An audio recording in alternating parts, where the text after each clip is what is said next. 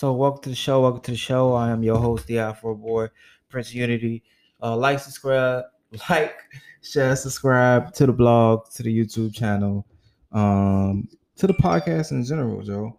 Uh, today.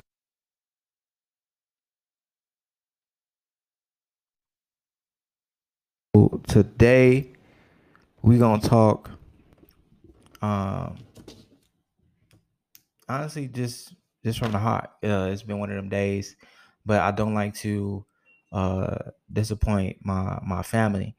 Um, anyone who watch my show, take the time out to show any of my content, hops on, listen to the podcast on a daily basis between 11 in the afternoon to 5 right before you get off work, man. Whatever, whatever time you clocking in, whatever time you watching, I appreciate y'all.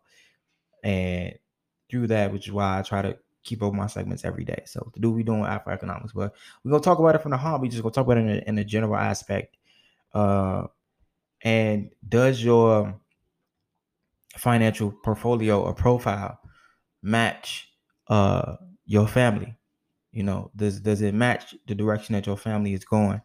And the reason that I'm talking about this today is because uh, I didn't know really how to feel. I had to go to uh, my cousin's funeral this morning, and uh, I'm I'm working on a lot. I got a dream to be financially free in the forms of buying real estate for myself, uh, pushing my business, which is Community Resources ATM Inc. We do uh, wholesale and partner with small businesses, minority businesses to change the direction of the communities that are felt to be underserved.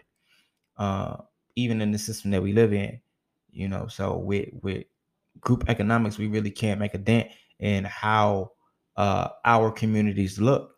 Um, they don't have to look the way we do, and our communities is, just the external versions of our family. So that's again why how this all intertwines and generally about like does your financial p- portfolio, however that is built, whether it's off real estate, whether it's off stocks, whether it's off your business as entrepreneur, does that intertwine with what your community looks like. If you're poor, yes, that may be due through um, preset systems, but by the by the grace of God and by uh, what our ancestors sacrificed, we have this form of freedom. So with this form of freedom, are we going to change that uh, financial outlook? Are we going to change the way our, our, families look and our community looks? So uh, I have a vision um, and I didn't know, you know, whether or not I was gonna continue to go to work because I was like, man, Joe, I gotta put in this overtime, I gotta put extra. I, I literally just got off the phone. I got off the phone. Um, you know, it helped me up a little bit about my business. Like, yo, uh, we got to get this together, get this together, um, to keep the ball rolling. You know, we got to keep putting money into to marketing, budgeting. How's this going? Is this going? Then we get this paperwork done. Uh, and I was like, okay, I understand what I what I need to do. I may feel how I feel.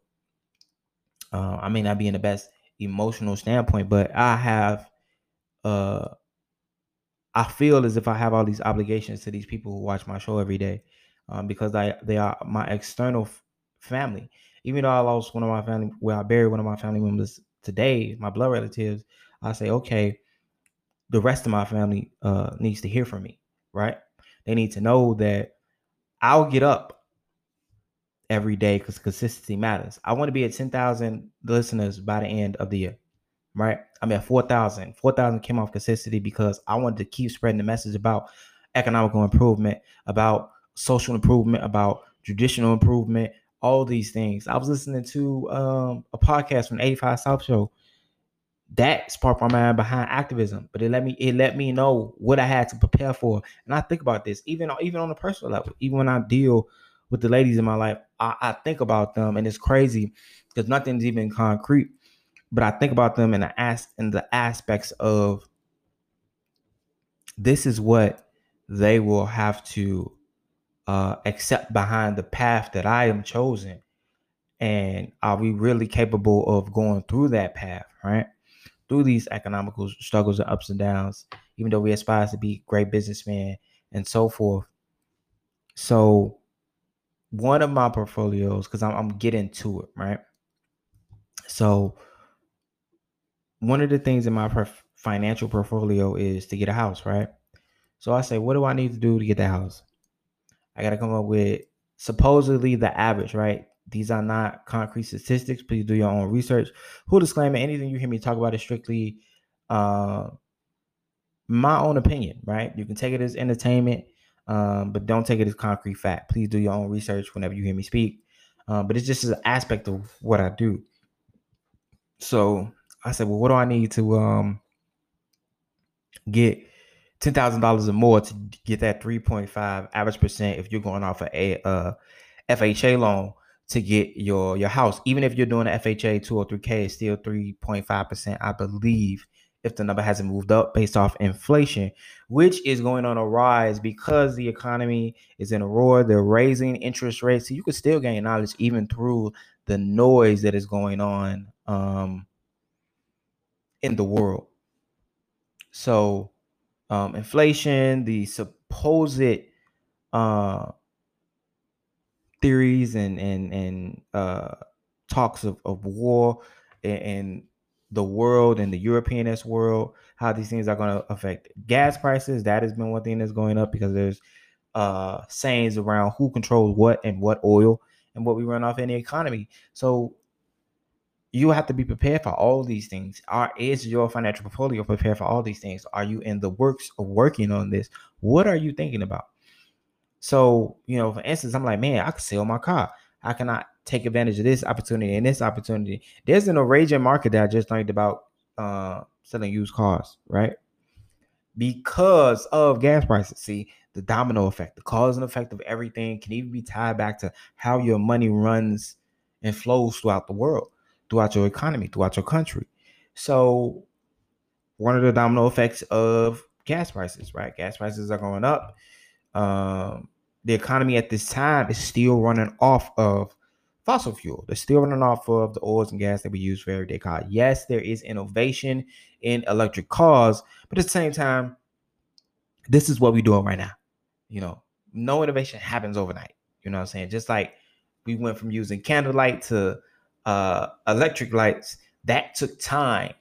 So, but we still use candle at this time, and candle is our is our gas fuel. So, the the shortage of cars right now because of uh manufacturer labor and um, the materials used to make cars. There's all these things that are having a domino effect about how we're moving and progressing. The used car market is going up. To make the long story short. So I'm like, man, I can utilize or at least get some of my money back because a, a car is only an asset in the way you use it, right? So the average car is a liability. Even a new car, because and just to break this down in short, the reason the average car is a liability, even if it's a new car, is because the moment you buy the car, if you get it at what is perceived a reasonable price, not not fair, not fair market, because people are going to price cars by what they want to price them, but uh, a reasonable price. The moment you roll it off the lot, it has at least lost five grand or more automatically. It has lost five grand or more. Now there there is a saying I don't I have not um, read the statistics of this, but the only appreciative car out there right now is the um is the Tesla car, right? Because they say that the Tesla car can be innovated with the new parts. So a Tesla car from 2019 can be outfitted with 2022 parts. And it's it's like boom, I got a 2022 Tesla. That's that's the saying around uh, why Tesla is an asset over uh, liability. Um, the car, for this instance, depreciates the moment you drive it off the lot. Because at that point, it's no longer a new car; it is a used car. Even even if you drove it around the block, was less than a mile, you've used the car, so it automatically goes into that bracket. And a used car will drop at least five grand, I would say. Now, um, because of what's going on in the world, man, they need cars, they need to sell, they need inventory. And we, you know, the brand new car market isn't going to sell because everybody's out here poor. So it's it's not happening. So what you have now is uh the supply for this demand. So I'm like, man, Joe, I can sell this car, make this X amount of money. I won't make all my money back because again, I've had this car for a while. They're gonna put in mechanical issues and so forth and so on. But I can make some money off this car versus what I would. So they're saying that the Kelley Blue Blue Market, which is a good place to start. If you put in the Kelley Blue Blue Market of what your car is supposed to be worth, at least put two two racks or double it, right? So we're going to use regular math. If let's say Kelley Book Kelley Blue Book says your car is worth three thousand dollars, because of the demand of the market now, you can at least sell your car even from even to the manufacturer. Like real life, go test this out. I went and tested this out. Um, you can at least sell your car or get or get it sold for five grand. That's not from a private market. Private market, you can average out what they're selling. And this is all a mental game. I learned this. Finance is all a mental game. People will go, and I, and I test this on myself. People will go and buy a used car for eight grand, right? Put put in this all ties in economics, this all ties in the financial literacy, this all ties in the money. Put in whatever your car is supposedly worth. Right? Type in the same car, same model, same year. See what a dealer is selling it today. There is a person out there that will go buy that car. Now, for some apparent reason, and it's all based on the filling and insurance, I believe. I can go and post my car, same year, same model, pretty much put in the same information that is detailed in the description at the, at the dealer, but the average person, who is the average person going to dealer, will not buy my car. I can post that car for eight grand. It looks the same, same color, same breakdown, clean title, no mechanical issues. Woo woo. They will not buy my car. But if the dealer posts the same profile, they will buy the car. Why? Because they believe it's based off insurance. They believe that this industry is more honorable than the person. But we have to change that way on the aspect of the scale of our money in general. Um, if you're going on a, a commutative aspect, group economics aspect, we will go and spend X amount of money at the mall for Gucci and Louis and all these dollars. But if John John and and, and Day Day and uh Sherelle, Keisha, you want me to go diasporic, uh Akuma, Takiki, whatever it is, right? We can go and try to price our products for that, and they'll think we're we're outrageous. We're we're selling our stuff too much, right? There has to be a discount. Why? If we're really going to try and progress our communities as to be as great as the industries that we're supposedly fighting, why shouldn't our prices resemble theirs? Now, should I do I believe that there's a such thing as a reasonable price? Of course, because who who is the audience that you're trying to sell to? Are they rich or are they paycheck to paycheck? If you are trying to sell to a person that's paycheck to paycheck, why are you pricing your stuff for like 300 some dollars? Ex- explain that to me. Um, but you have to start this aspect to pull back why I said what I said in the beginning of my show. Do this with your family. Spend the same money that you would spend on that $300 coach, Michael Kors, whatever all them name brand places are for yourself, take some of that money and invest it in going to go see your cousin, going to go see your auntie, um, putting together a financial family day cousin from over here, cousin from over there, auntie from over there, mama from over here, granddaddy from over there. Put y'all money together and start something that can be a gift to the entire family. And don't waste time doing this.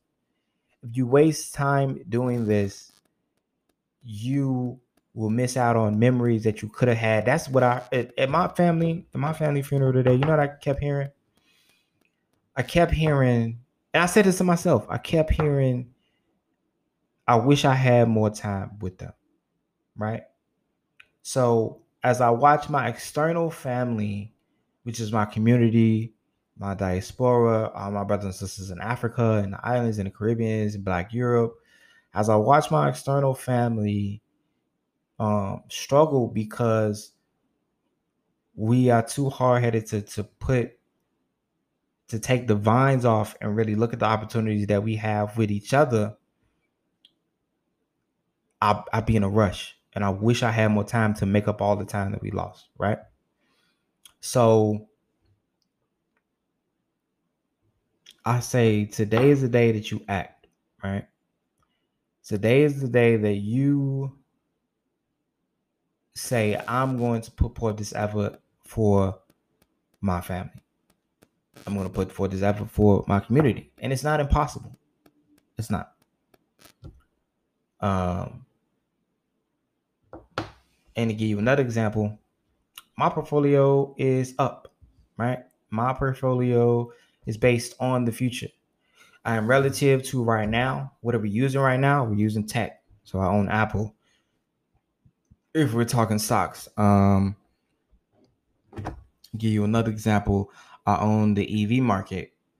I have stocks in the EV market because we're going towards the future. Where is our community, our people's focus? How do you tap in using what we use right now? So, a lot of our people are on social media. A lot of our people are listening to podcasts. A lot of our people are on TikTok how are you going to move the needle for our people using what we do now as a way to progress our future? Because that's exactly what um, the greats before us did. That's what Martin did. That's what Malcolm did. That's what Dick Gregory did. That's what uh, Stephen Cornell did. That's what the Maroons did. That's what the great Africans in the motherland did. They seen who was needed to be reached now in order for our people to be progressed in the future. Civil rights bill was an example of that. They knew that I needed to get together these bands of young folks because my grandkids, because we, we we are their grandkids. Like if you are between the ages, I want to say 40, right? 40 and me, 40 and 25. We are the grandkids that they was thinking about when they made all these decisions, when they triumphed and sacrificed all these things for us, they took economical blows and they raised a lot of money so that I can do what I do right now. Speak to you through the internet. There's a black man who elevated and thought about the future and used whatever economics that he had at the time, whatever money that he had at the time to push the internet so I can do this today. And that's how we have to think as a people. Uh, so that's just my piece. Uh, I gotta go. I gotta run. Thank you for everybody who listens to me. Uh, appreciate y'all. Like, share, subscribe to the blog, Lost Africa Podcast, the YouTube channel, Lost Africa Podcast. Um, leave a share, leave a remark, leave a rating, and we will keep continuing to push on and on. And I will holler at y'all later. Uh,